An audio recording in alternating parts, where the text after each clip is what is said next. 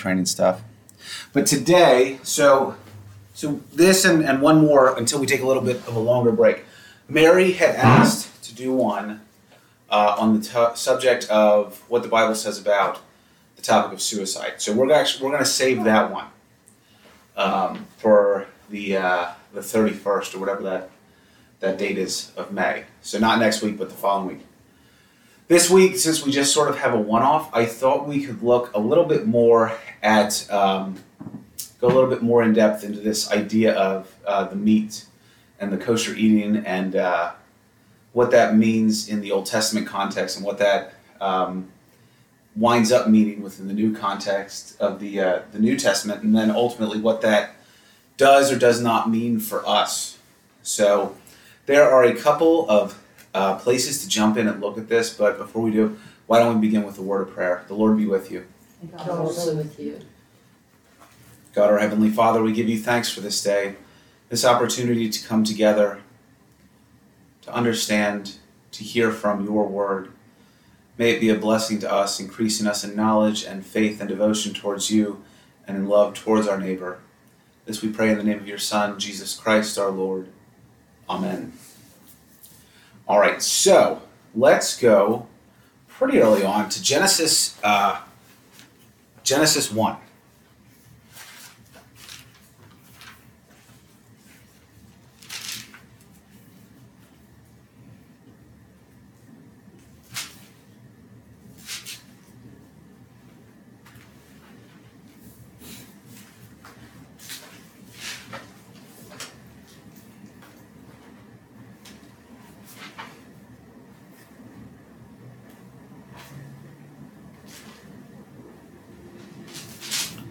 So starting in Genesis 1 here at verse 29.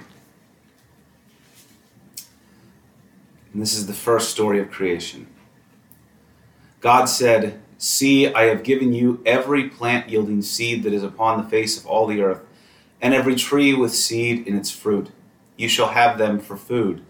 And to every beast of the earth, and to every bird of the air, and to everything that creeps on the earth, everything that has the breath of life, I have given every green plant for food. And it was so. God saw everything that he had made, and indeed it was very good. And there was evening and there was morning the sixth day. And we'll just jump ahead real quick here into chapter 2, uh, starting at verse 15. The Lord God took the man and put him in the Garden of Eden to till it and to keep it. The Lord God commanded the man, You may eat freely of every tree of the garden, but of the tree of knowledge of good and evil you shall not eat, for in that day that you eat of it you shall die. All right. Oh, actually, let me continue on just a little bit further to kind of drive the point home. Then the Lord God said, It is not good that the man should be alone. I will make him a helper as his partner. So out of the ground the Lord God formed every animal of the field and every bird of the air, and brought them to the man to see what he would call them. And whatever the man called every living creature, that was its name. The man gave names to all the cattle and to all the birds of the air and to every animal of the field. But for the man there was not a helper to be found. We'll pause there. So, in the in both the stories of uh, of creation that we have at the beginning of Genesis, what is the man to eat? Oh, it's all vegetation. So yeah, yeah, it's all vegetation. So this has been interpreted um, as a pretty well accepted um, understanding among rabbinic literature that at the creation, human beings were intended to be vegetarians, if not all the way vegan. Um, the only instruction is basically to eat from the to eat from the fruit and the trees and the bushes and the just eat vegetables. Um, nothing about certainly eating meat. Uh, nothing even about eating from parts of uh, animal byproducts, so eggs or anything like that either.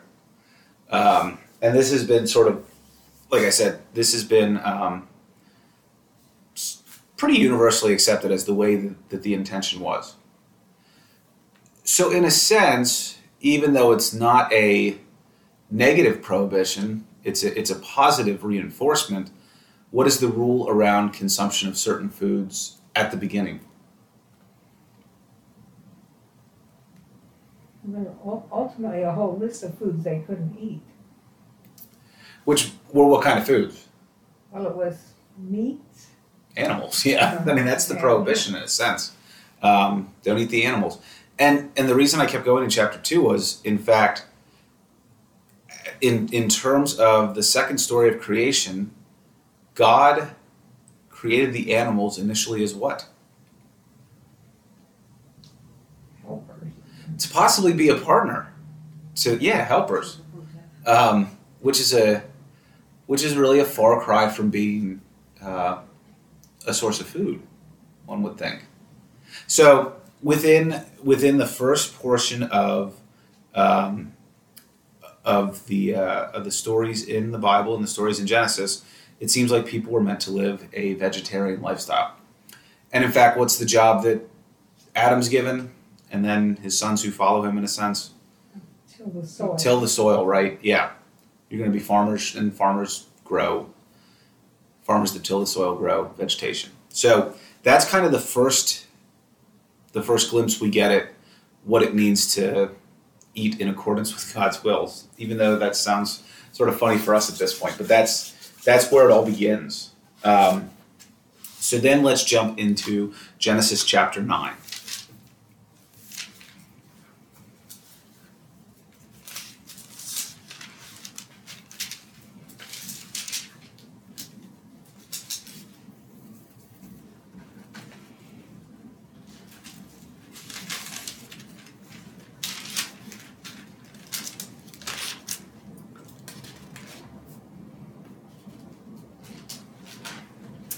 Well, let's jump back actually. So I think this is important. Let's go to chapter 4.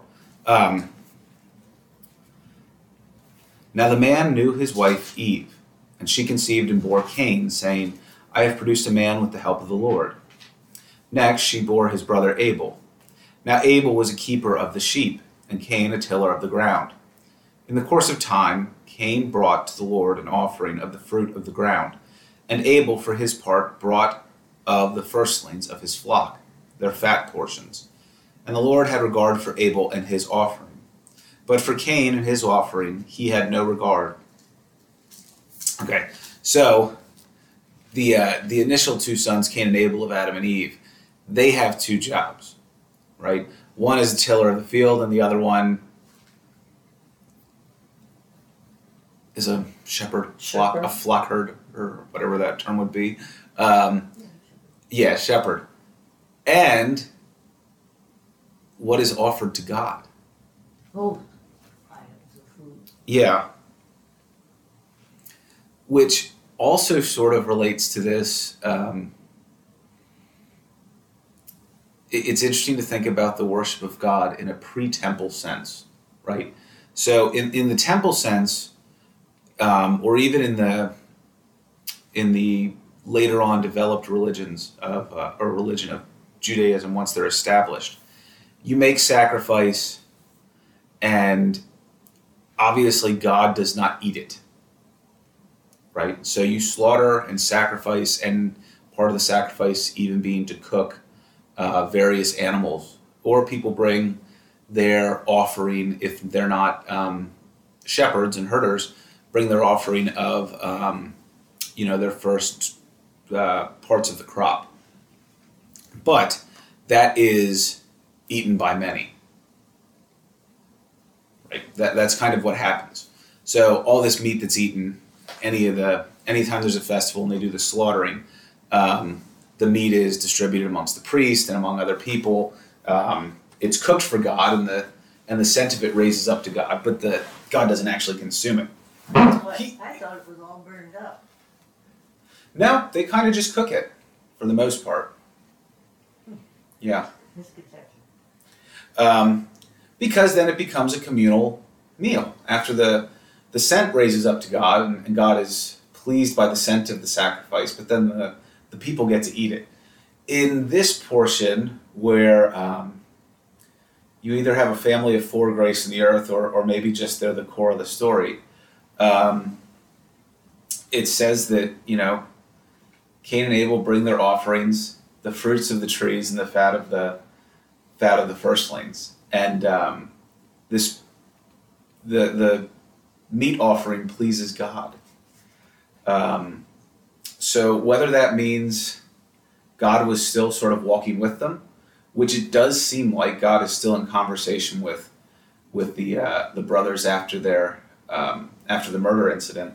Um, so maybe God is actually eating of the the offering, um, or perhaps uh, you know they're sharing among themselves. But either way, we have a sort of very early on a side that pushes back against the idea that that vegetarianism was the uh, the intended and acceptable course, right? So they're sacrificing the meat, they're cooking it. God God likes Right. it. Of course, that was after they had sinned. That's after they had sinned, so that's a consideration. They're you know they're out of the garden now. That's now, why they needed sacrifices. right? They Um, didn't need sacrifices before that.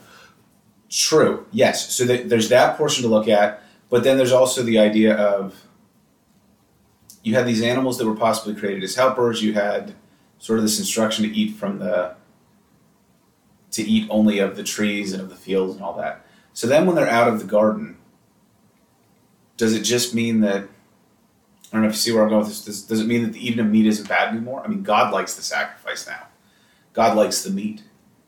Um, so it's kind of a it's kind of hard to place, or whether maybe they weren't supposed to eat of it at all, the meat that was cooked in that instance. Maybe that was just for God.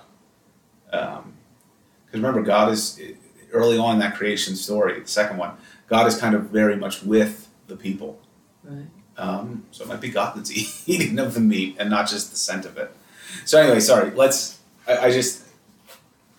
So sacri- meat sacrifice is already there very early on, but if we go to um, if we go to nine, chapter nine.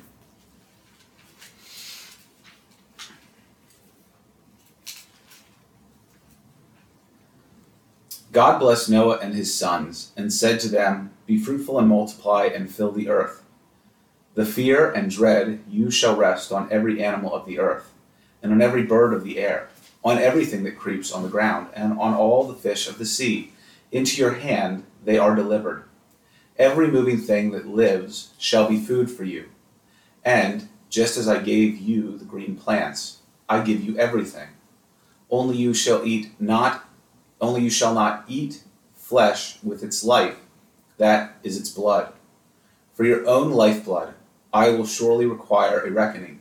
From every animal I will require it, and from human beings, each one, for the blood of another, I will require a reckoning for human life. Whoever sheds, sheds the blood of a human, by a human shall that person's blood be shed. For in his own image God made humankind.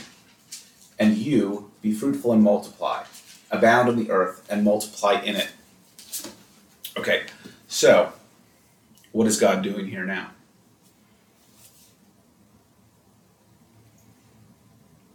I they can eat any of these things. Mm. Any anything, anything, right? Except what? There's still a prohibition in there now. Not and flesh and blood. Not blood. Yeah. Don't eat don't eat the flesh and the blood. Um, so there is still a prohibition. What's interesting here is that God says, as I sort of gave you before the, the green plants. So that would lead me to believe that the sacrifice that's offered all the way back with um, at the time of Cain and Abel is actually not being consumed by anyone except God in some fashion. So, sort of a, it, it doesn't seem like anyone was allowed to be eating meat prior to that. It was it was only up till that point that people were given to be vegetarians. But now there's been a change after they come off the ark, which is good that they were not eating meat on the ark. Why? Ah, yeah. right? They- Animals, if they were killed off. That's right. That wouldn't have worked well. That's right. If there's a species that went missing, we would know why. They got hungry. That's what happened. That's what happened to that one. Um, but yes, so now everything is okay except for blood, right? So that's kind of where things stand. All right, we're going to jump to Leviticus chapter 11. Genesis, Exodus, Leviticus Eleven? 11. Those pages are sticking together. I must not read from Leviticus enough. One day I was looking through my Bible and I Levitic, Deuteronomy and Leviticus, and some had no note whatsoever, had nothing like that. Never had anything there. All right, so can someone take the first 23 verses and then someone finish us out? Okay, I'll start. And the Lord said to Moses and Aaron, Say to the people of Israel, These are the living things which you may eat among all the beasts that are on the earth. Whatever parts of the hoofs and is cloven footed, and chews the cud among the animals, you may eat. Nevertheless, among those that chew the, the cud or part of the hoof, you shall not eat these. The camel, because it chews the cud, but does not part of the hoof, is unclean to you. And the rock badger, because it chews the cud, but does not um, part the hoof, is unclean to you. I'm not understanding what that It's a, the hoof is split. Yeah. Oh, The like hoof toes. is, yeah, Mhm. well, yeah, It's kind of. closed. No, it's open. It's one of these kind. So, one of these kind of Yeah, it's hooves. supposed to be closed.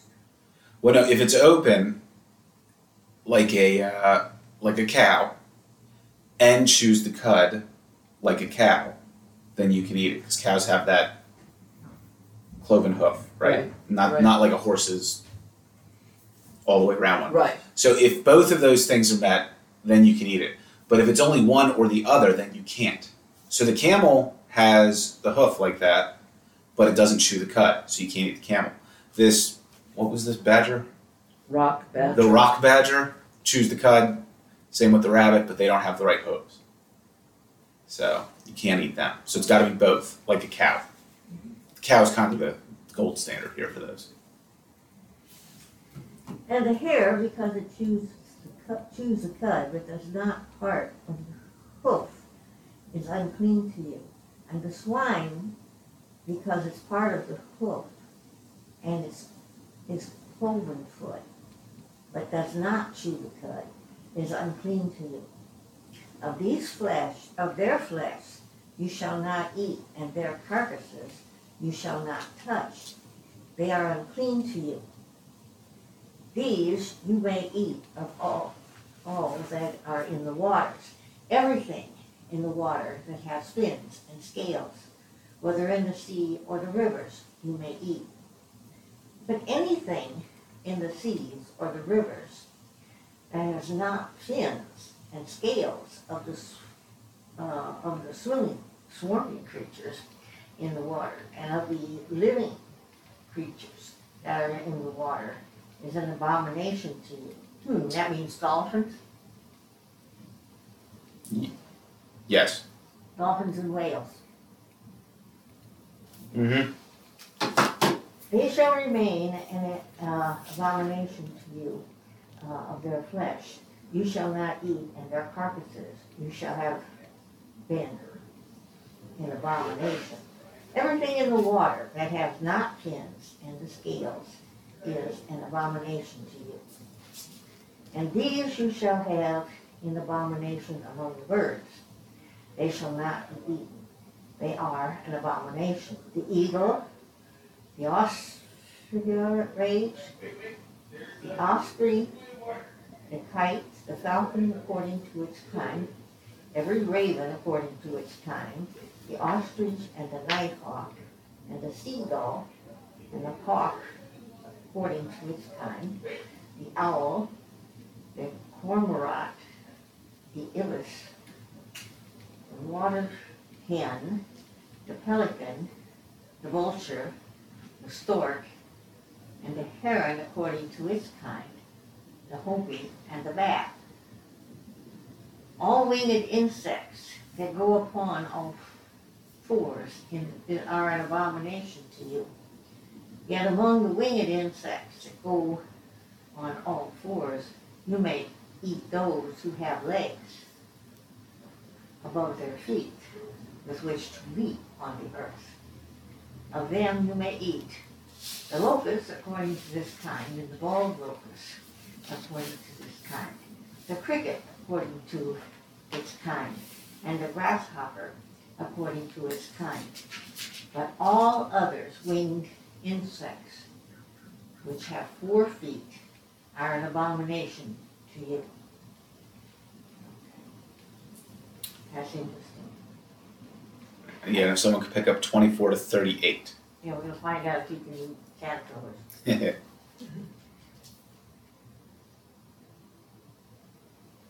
Whoever picks up one of these carcasses must wash his clothes, and he will be unclean until evening. Every animal that has a split hoof not completely divided, or that does not chew the cud, is unclean for you. Whoever touches the carcass of any of them will be unclean. Of all the animals that walk on all fours, those that walk on their paws are unclean for you. Whoever touches their carcasses will be unclean until evening. Anyone who picks up their carcass must wash his clothes, and he will be unclean until evening. They are unclean for you. Of the animals that move above the ground, these are unclean for you the weasel, the rat, any kind of great lizard, the gecko, the monitor lizard, the wall lizard, the skink, and the chameleon. Of all those that move along the ground, these are unclean for you. Whoever touches them when they are dead will be unclean until evening. When one of them dies and falls on something, that article, whatever its use, will be unclean, whether it is made of wood, cloth, hide, or sackcloth. Put it in water, it will be unclean until evening, and then it will be clean. If one of them falls into a clay pot, everything in it must will be unclean, and you must break the pot. Any food that could be eaten but has water on it from such a pot is unclean, and any liquid that could be drunk from it is unclean. Anything that one of their carcasses falls on becomes unclean. An oven or a cooking pot must be broken up. They are unclean. You are to regard them as unclean. A spring, however, or a cistern for collecting water remains clean. But anyone who touches one of these carcasses is unclean. If a carcass falls on any seeds that are to be planted, they remain clean. But if the water has been put on the seed and a carcass falls on it, it is unclean for you. If the animal that you are allowed to eat dies, anyone who touches the carcass will be unclean until evening. Anyone who eats some of the carcass must wash their clothes, and he will be unclean until evening. Anyone who picks up the carcass must wash his clothes, and he will be unclean until evening. All creatures that swarm upon the earth are detestable. They shall not be eaten. Whatever moves on its belly, and whatever moves on all fours, or whatever has many feet, all the creatures that swarm upon the earth, you shall not eat, for they are detestable. You shall not make yourselves detestable with any creature that swarms. You shall not defile yourselves with them, and so become unclean. For I am the Lord your God. Sanctify yourselves, therefore, and be holy, for I am holy. You shall not defile yourselves with any swarming creature that moves on the earth. For I am the Lord who brought you up from the land of Egypt to be your God. You shall be holy, for I am holy. This is the law pertaining to land animal and bird and every living creature that moves through the waters and every creature that swarms upon the earth, to make distinction between the unclean and the clean, and between the living creature that may be eaten and the living creature that may not be eaten. Big list. Yeah. Stay just stay away from carcasses. Really? Just just stay away from carcasses. Um, Well, but then, if they rot, they must make the ground unclean.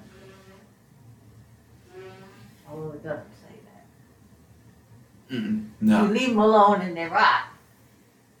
And go into the ground. that's fine as long as you don't already have a seed planted there. And then you have to, then you have to worry about it. Um, so there's a lot of rules, and um, why do they exist? Probably to protect from disease at that time.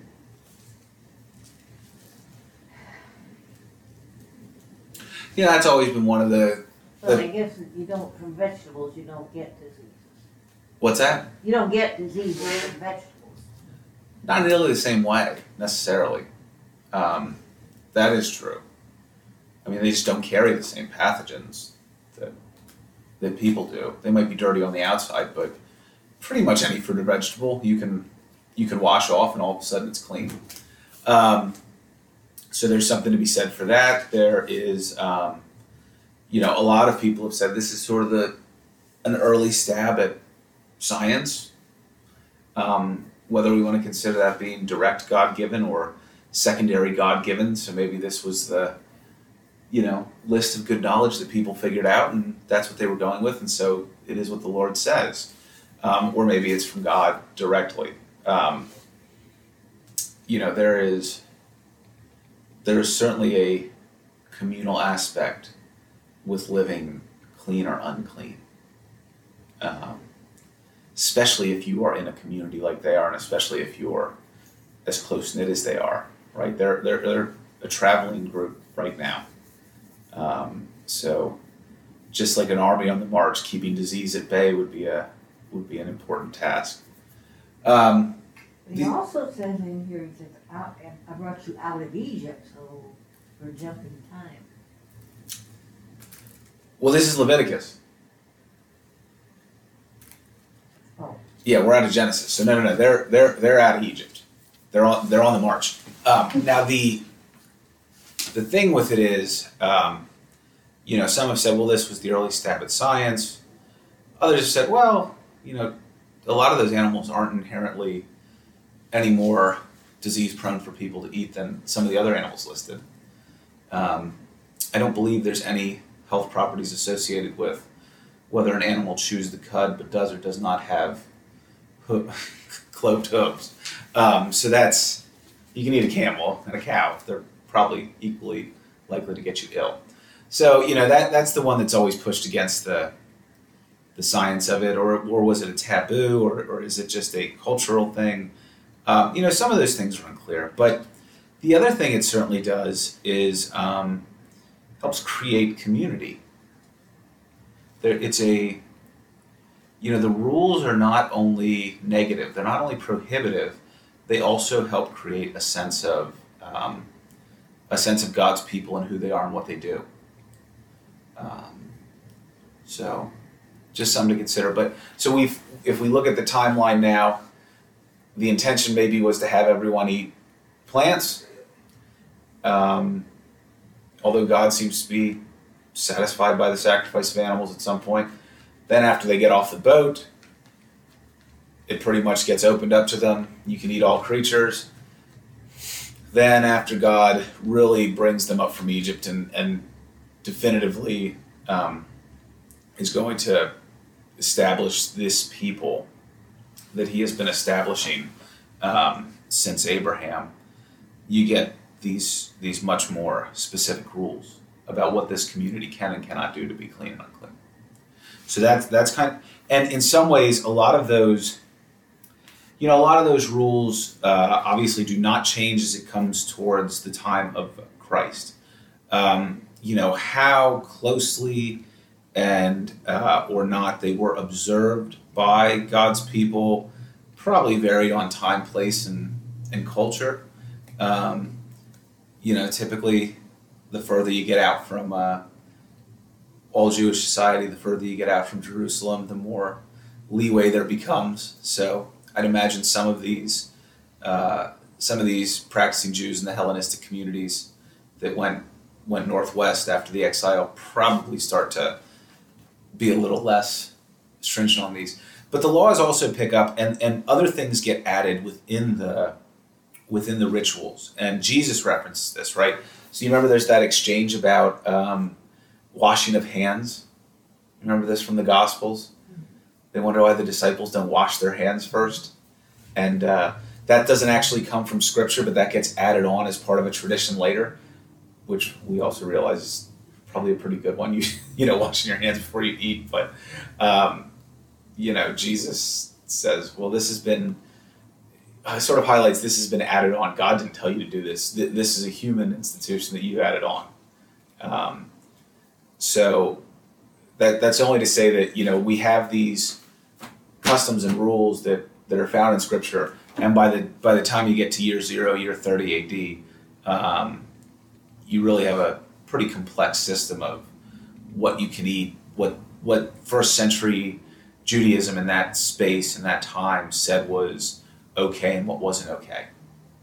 Right, and it's it's ingrained in the culture. It's just there are certain things that make them them us us sort of idea. There's certain things you do and don't do, and this is one of those big things. You don't eat bacon. Like that's just that's just in there, right?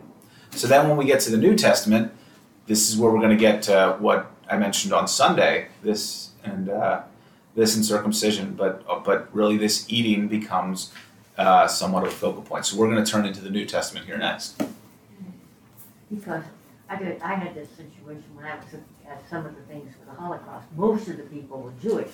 Uh, And because the name Haas is a very common Jewish name, I would always, I would specify to people that I was not Jewish, even though I had a Jewish name.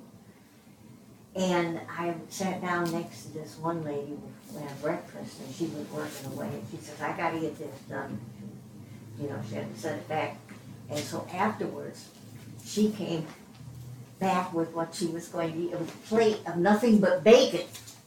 And I, I didn't say a thing. I wondered uh, about it. But I did ask some of the other Jewish ladies that I knew better why some of them would eat. And she says it depends on if you're kosher or not. If you're not kosher, you you can go ahead and eat bacon. sure, yeah, and that's And that's a choice that, that that's also people made when they came to the United Yeah, States. Yeah, right, and, and more so. Um, so, but, but think about so Jesus is first century. You know, the epistles are first century too, a little bit later. So think about there is none of that. There, there is no, there is no lobster dinner going on in in Jerusalem, right? This is not. There, there are no, there are no, there are no, there are no non kosher, non kosher Jews in in Jerusalem probably in the year, in the year thirty or, or not publicly at least. So, um, so this is chapter seven in Mark. Um,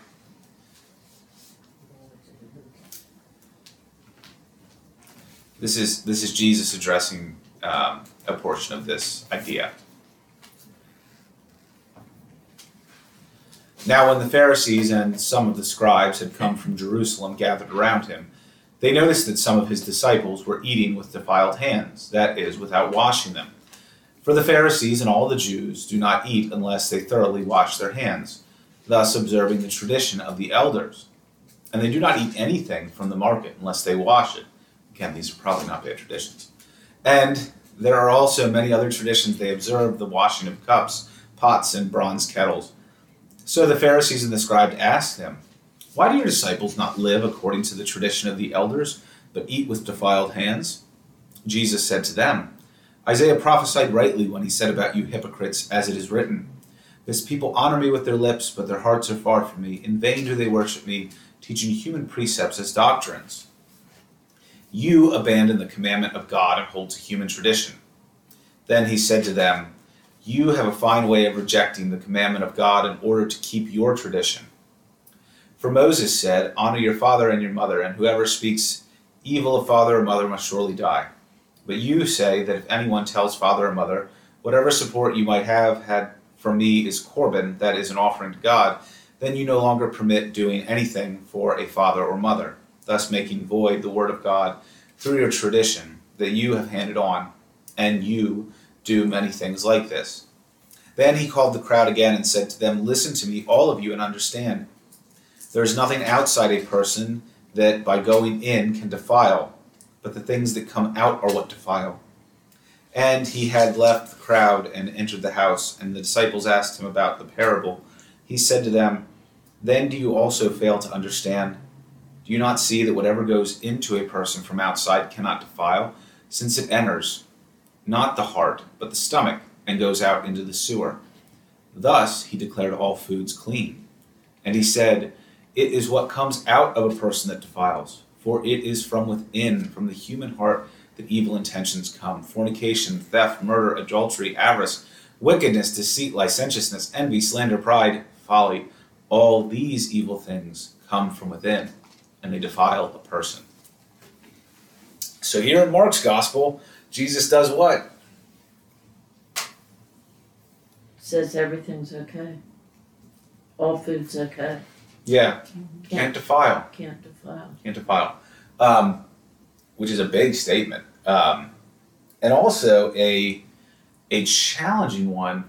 And this is where the you know, we'll get different we'll get different interpretations of Jesus and, and some of what he did throughout the gospels.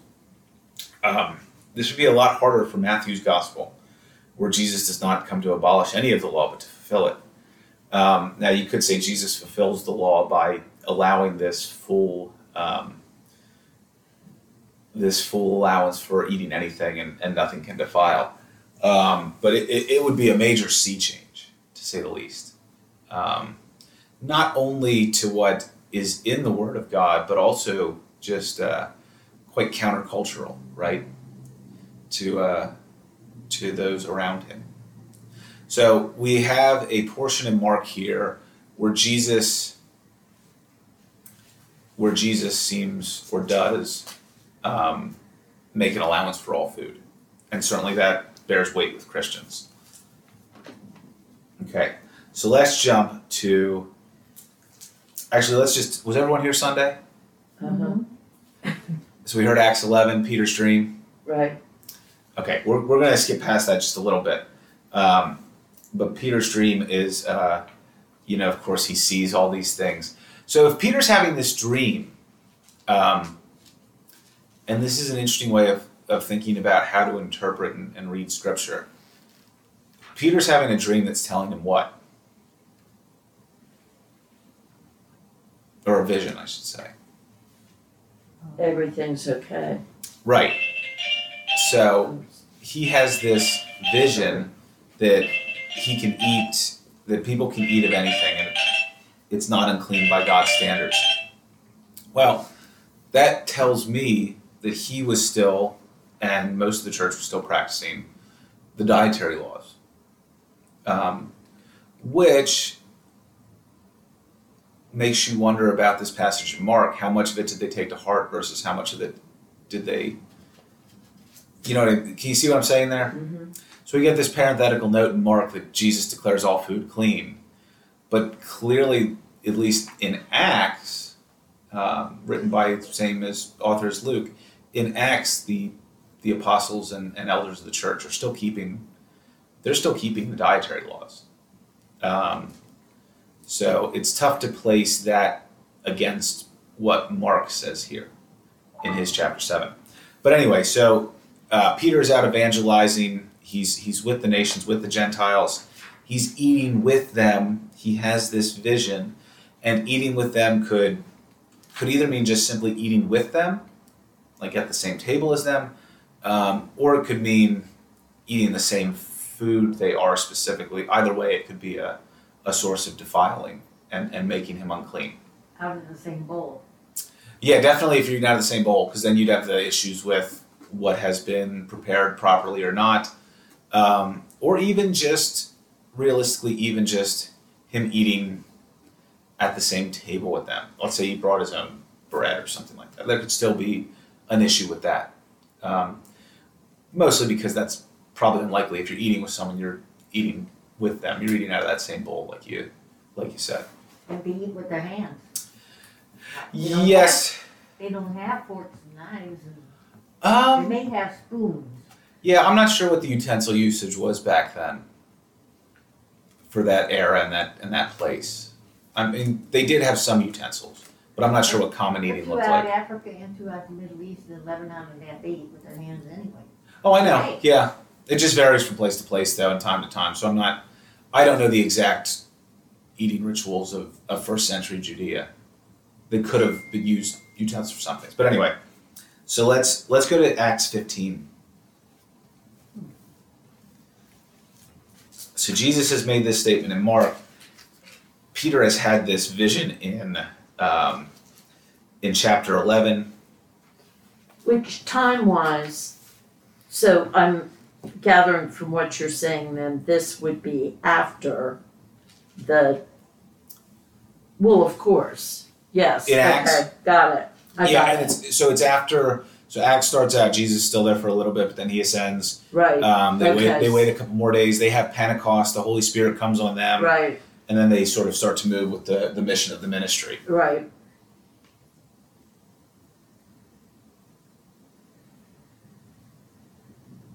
I got myself confused there for a minute. So this is chapter 15, um, the Council at Jerusalem. Then certain individuals came down from Judea and were teaching the brothers, Unless you are circumcised according to the custom of Moses, you cannot be saved. And after Paul and Barnabas had no small dissension and debate with them, Paul and Barnabas and some of the others were appointed to go up to Jerusalem to discuss this question with the apostles and elders. So they were sent on their way by the church, and as they passed through both Phoenicia and Samaria, they reported the conversion of the Gentiles and brought great joy to all believers. When they came to Jerusalem, they were welcomed by the church and the apostles and the elders, and they reported all that God had done with them. But some believers who belonged to the sect of the, Pharisees stood up and said, It is necessary for them to be circumcised in order to keep the law of Moses. The apostles and the elders met together to consider this matter.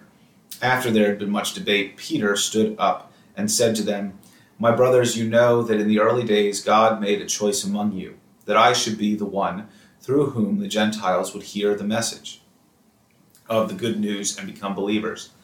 And God, who knows the human heart, testified to them, giving them the Holy Spirit just as He did to us. And in cleansing their hearts by faith, He has made no distinction between them and us.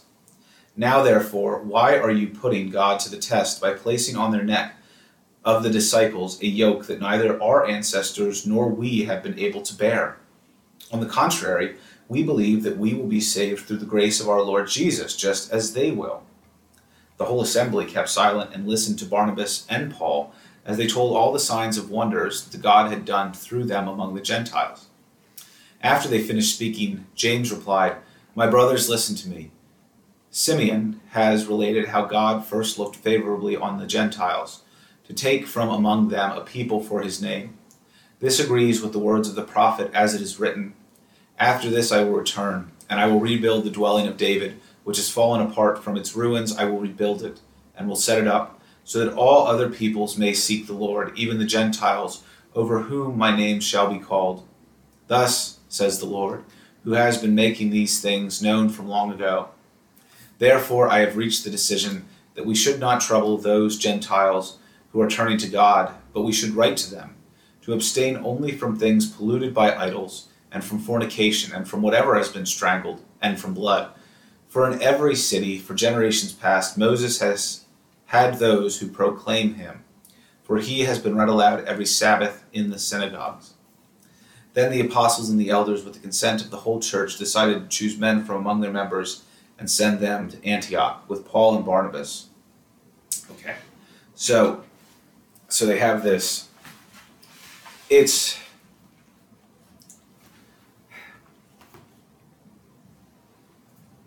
do they make a decision? Yeah, we'll go in ahead later yet, uh, uh, they will. I sneaked ahead, Go ahead. uh, Ah, yeah. From what is strangled and from blood. Well, for it, so verse 28 For it seemed good to the Holy Spirit and to us to impose on you no further burden than these essentials that you abstain from what has been sacrificed to idols, and from the blood of what is strangled, and from fornication. If you keep yourselves from these, you will do well. Farewell. Okay. So, they, um, I suppose you could say they don't make a firm, firm decision, but they sort of come to a consensus about the way it should be. So this is a discussion, um, interestingly enough, not necessarily about um, the Jewish members of the church. what about Gentiles? This is really about Gentiles, which possibly means what for the in their understanding for the Jewish members of the church. You continue with what you've been doing. Right. Yeah. Yeah. This is just about converting Gentiles who have already been doing certain things. Um, so, big thing number one in the positive, I guess, they don't have to get circumcised. I think we've talked about this before, but if you're a if you're an adult male convert, you can you can imagine why that would be a tough That's a big tough selling point. issue. Yeah, that's a big recruitment issue right there. Um, and, I, and they understand that. So, no, you don't have to get circumcised. Okay. All right, well, what about the food? Uh, okay, you can pretty much eat anything. Uh, in line with, with the Lord God in Genesis 9 and, and, and the words of Jesus, except for a couple things which are just kind of a bridge too far. No blood, no strangled animals. I still don't understand that one. I need to look that one up. I don't quite understand why that why that's a thing. Um, and no food sacrificed to idols. That's that's the big one, right? Don't eat meat sacrificed to idols. Now the challenge of that is a lot of the meat that's available in cities throughout the empire has been sacrificed to idols. I mean, the temples are kind of a deli in a sense. A lot of these Roman temples. Um, either the meat is sold or given out after it's been used in, in ritualistic sacrifice, um, or given to given to the worship of idols before it's even been, you know, this that. So a lot of meat falls. The meat trade and the and the idol worship trade is pretty, pretty uh, much stitched together. So that that's a challenge, but okay, you can eat you can eat your bacon, you can eat this, you can eat that. These couple rules, that's that's going to be the rules. Okay, so we'll get an early glimpse. So let's turn to Romans 14. And, and if you notice, that was the recommendation of James. Um, and, and James, sometimes known as James the Judaizer, part of this group that really was Jerusalem based and wanted all the people to, if you're going to follow Jesus, you follow Jesus through through Judaism. Um, Peter and Paul are relative. They make their arguments, um, but they don't seem to be involved in that final sort of decision. The apostles and the elders are being led by James at this point in Jerusalem. He's the one that comes up with this. Well, maybe let's go with this. And then a little bit later, it's those exact things that they send out to the to the other churches. These these are the the rules now. Um, but looking at Romans, Is this James, the brother of Jesus, or James? I get the Jameses. I always have to. I'm fairly. Figure out uh, I always have to look it up too. I'm fairly certain this is a different James. I think. Okay. I think. I think. Um, It's a very common name. right. Okay. So we have that. Paul is Paul makes his argument. It says, but it doesn't go into depth. It- So he's not. It's not crystal clear on Paul. Here in Romans 14. Welcome those who are weak in faith, but not for the purpose of quarreling over opinions. Some believe in eating anything, while the weak eat only vegetables. Those who eat must not despise those who abstain, and those who abstain must not pass judgment on those who eat, for God has welcomed them. Who are you to pass judgment on servants of another? It is before their own Lord that they will stand or fall, and they will be upheld, for the Lord is able to make them stand. Some judge one day better than the other, while others judge all days to be alike. Let all be fully convinced in their own minds. Those who observe the day observe it in honor of the Lord, and those who eat, eat in honor of the Lord, since they give thanks to God, while those who abstain, abstain in honor of the Lord and give thanks to God. We do not live to ourselves, and we do not die to ourselves. If we live, we live to the Lord, and if we die, we die to the Lord.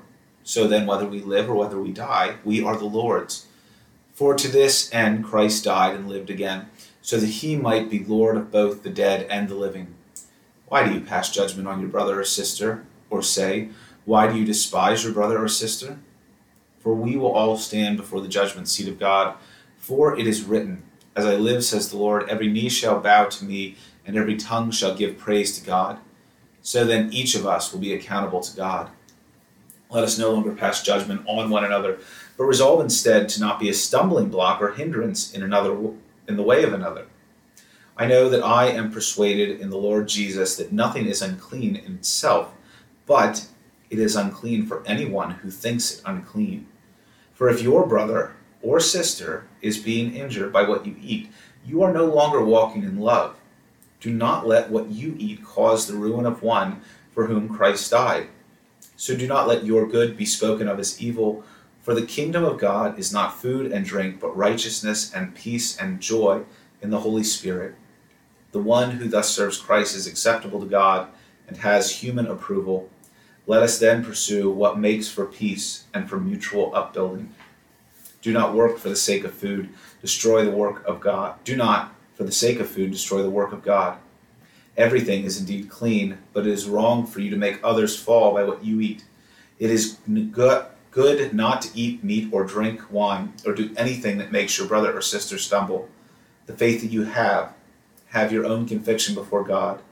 Blessed are those who have no reason to condemn themselves because of what they approve. But those who have doubts are condemned if they eat, because they do not act from faith. For whatever does not proceed from faith is sin. Okay. Go back over that again.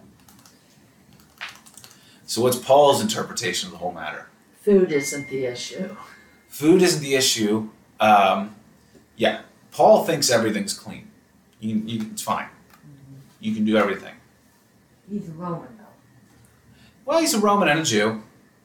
I mean, he's he's He he's was both. a Pharisee. He's the Hebrew of originally. Hebrews. Yeah, he's a Yes. Pharisee, Hebrew of Hebrews, um, as he describes himself. Um,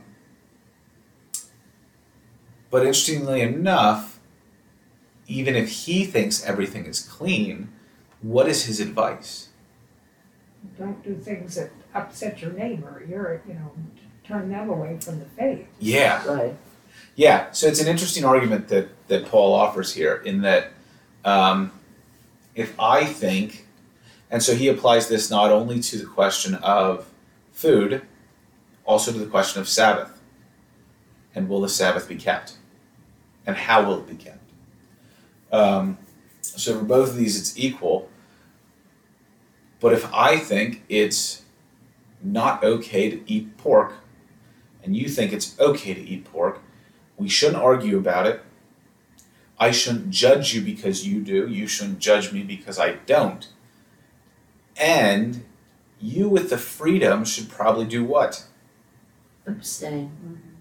At least Re- re- be respectful of their. there you go. Yeah. Of- Yeah. In other words, don't invite, don't invite them over for dinner and serve pork. Right. Don't don't show it off. Don't don't make it a point of look what I can do, look what you can't. Right. um, if it's going to truly be an issue for them, because you won't want to interrupt their because in, and this is this is a really interesting take that Paul has. If it's if it's okay for you, then it's not sin. If it's not okay for them, then for them it's sin, because they feel they're going against God.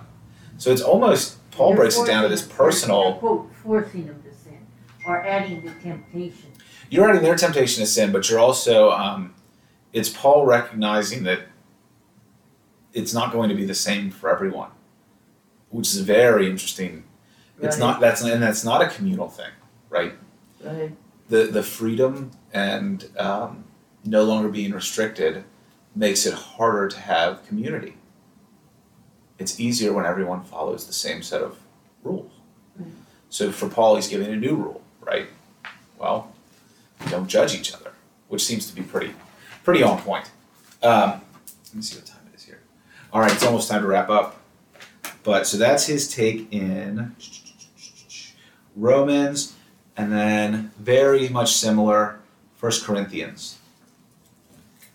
Um, he discusses this again. And that's First Corinthians 8.